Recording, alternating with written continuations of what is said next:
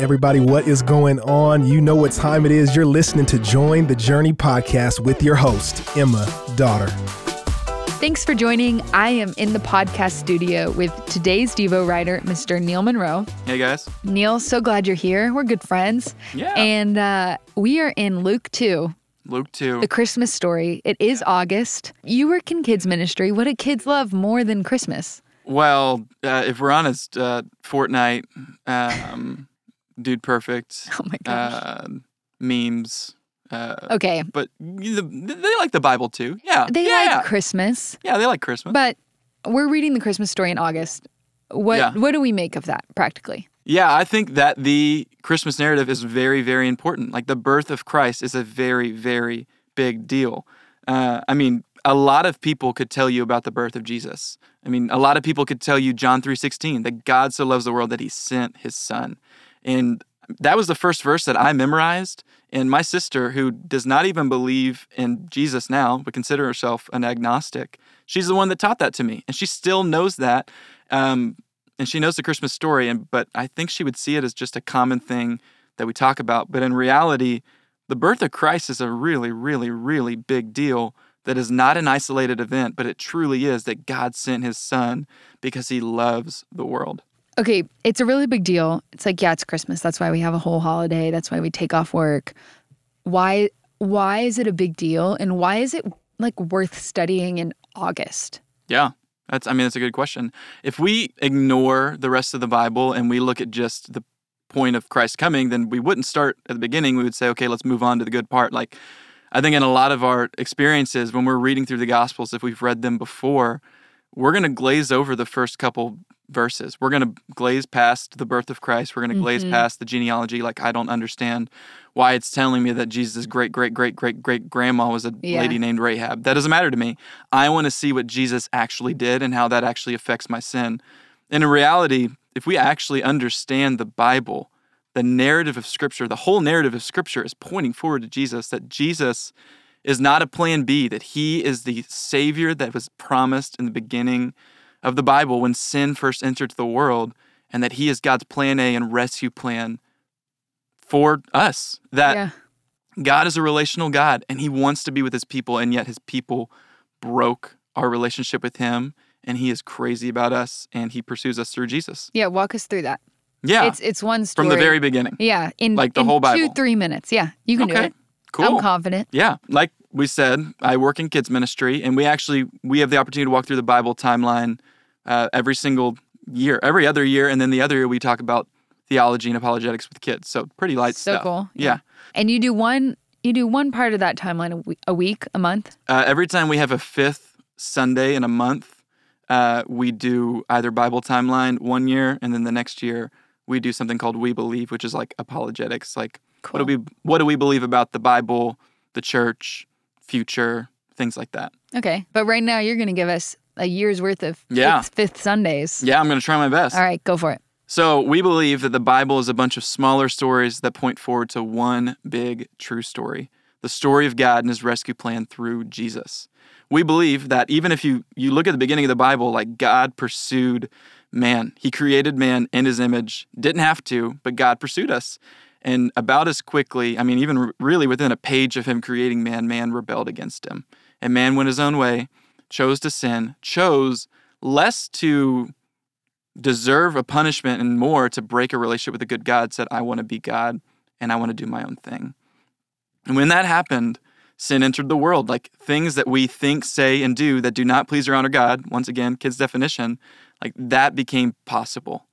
And rather than God either one, destroying man and saying, I'm going to start over and give up on you, or two, snapping his fingers and saying, okay, sin doesn't exist. I can reconcile you to myself right now, which he could have done because he's God. Totally. God, in his good pleasure, decided to pursue man. Hmm. And immediately when sin enters the world, Genesis 3:15, it says that God it promised that a descendant of the woman would come and he would crush the head of the serpent, even though the serpent would strike his heel. And this is pro- prophesying of Jesus, that Jesus would come one day. And so for the rest of the Old Testament, you're wondering, is this is this the Savior to come? And immediately, like God starts to ex- extend that story through uh, a man named Abram who had no business being used by God, a pagan man living in a pagan country.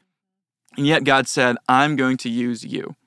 And Abram's family grows large after God promised it would grow large through unrealistic circumstances. And they grew so big that they found themselves in the nation of Egypt and they were enslaved and going after their own way and saying, God, you know what? I think you've forgotten about us. I Yeah. think that You made all these promises. you made all we these doing? promises. Like, what's going to happen with this Savior? And then God raises up a man named Moses to deliver them. And they're like, this is great. Okay, let's go with Moses out of the out of slavery in Egypt. And God uses these miraculous signs and wonders and parts the Red Sea and guides them by fire at night and cloud of smoke by day. And it's great. But then immediately the people are like, yeah, but we had food in Egypt. So can we go mm-hmm. back to slavery? And God doesn't just say, you know what, you're ungrateful, I'm going to leave you behind. No. He continues to provide for them. He provides them manna from heaven, which is like bread, but it says only eat as much as you need. And yet they get ungrateful and they wander around in the wilderness. And God says, Hey, I'm not going to allow all of you to enter the promised land that I promised to Abraham way back in Genesis, but yet some of you will still enter in because God is gracious and he continues to pursue his people. And they finally get to the promised land. They enter the land. There are people there. A lot of them are like, this is unrealistic. The people are too big. We're like grasshoppers. God's forgotten about us. And yet God still provides. And when they Through trust the Rahab, you mentioned earlier. yeah, and She even people, out. right? A lot of people will look at the story of Joshua and the conquest of the promised land of Canaan and, and say, like, man, who is this God? Like, why does he care about Israel and not care about the rest of the nations? God cares most about his holiness, and God cares most about people knowing him and his good character. And God never had some ethnic cleansing of Canaan in mind, yet God said to drive out the people that were not wholly submitted to him so that they would realize that they need a savior and they would see the victory that was brought about by the God of Israel and that even people like Rahab who helped the Israelites escape and come to safety they looked at her and said hey one day like when we come back like your family will be safe and spoiler alert if you look down in the genealogies in the gospels like God used Rahab in the family lineage of Jesus Yeah, which is crazy. it's crazy. And yet, like, God gives them the promised land. They settle in the land. God says, don't look like the people in the land. And they're like, you know what? These people are pretty nice, so we'll leave We some want of to be them. we want to be just like And we want to be just like them. And Israel falls into this horrible time where they just run away from the Lord and do their own thing. And God raises up military leaders to lead them, but that's not what they need. They need a savior. They're wondering, is the savior ever going to come? And then eventually they're like, this isn't working. We need a king. And God's like, hey, you have a king. It's me. And they're like, yes, but how But about another king too? Yeah. And God raises up kings, and Saul looks just like the king they want handsome, strong, and yet fully devoted to himself. And even as you go down the line of the kings, you have people like David, who is a man after God's own heart. He wasn't this savior to come, But we see him in Jesus' lineage. but God still uses David and his story in the story of bringing the savior. And his son, Solomon, is the wisest man to ever live, but he's not the savior. And so, like, the point is no matter who came in this story, if it wasn't God himself and it wasn't the savior, it just wasn't going to last. And eventually, this kingdom splits in two. The people are brought into exile in 722 BC. The Assyrians conquer this northern split of Israel. And then the Babylonians come and wipe out or are taken to exile the southern kingdom of Judah. And you're left wondering is God who he says he is and is he good? And after 70 years in captivity, God allows them to go back to Israel, but yet it's not the same. Like the temple is broken down where they used to go to worship God, the walls are broken down, they've forgotten the law of God, and they reinstate all those things. They remember the law with a guy named Ezra, they rebuild the walls with a guy named Nehemiah, and yet something's different. The presence of God doesn't come back. And it's looking like God's given up. Like the people went too far, like God was done. And yet, after 400 years of silence, the cry of the people are met with the cry of a baby. Born in Bethlehem, in the most unlikely of cities.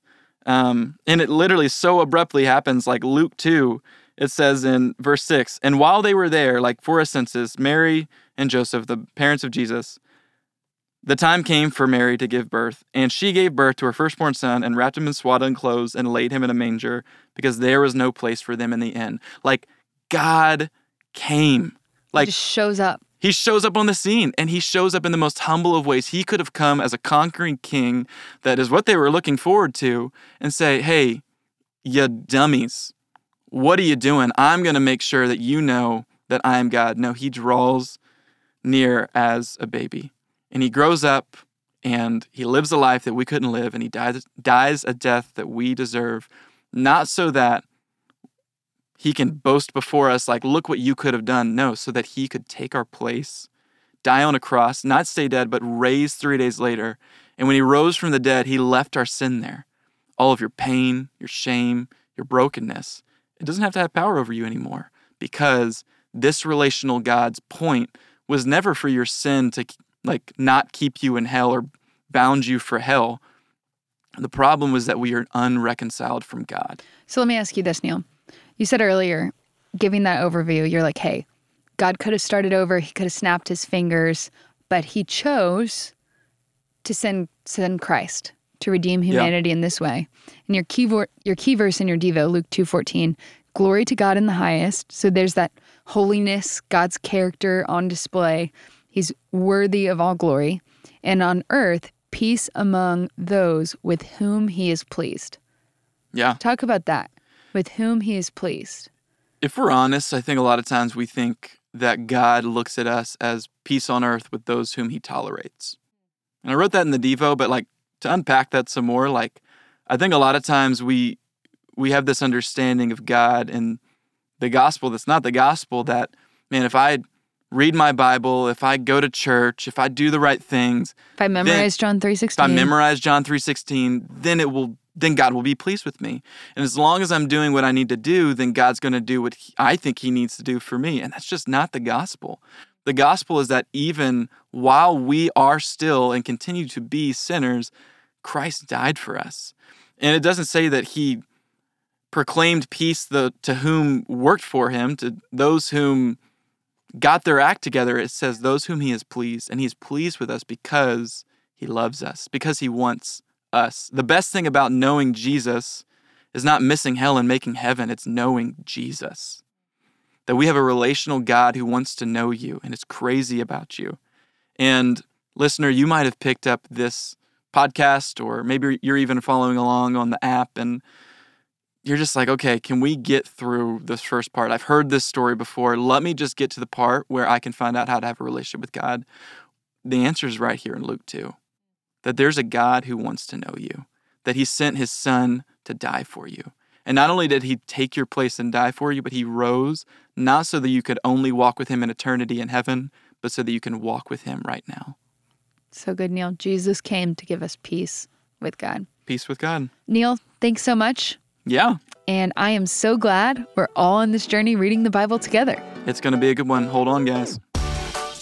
Hey, we want to thank you for listening and we hope you enjoyed the episode. Did you know that you can help support Join the Journey by rating and reviewing this podcast?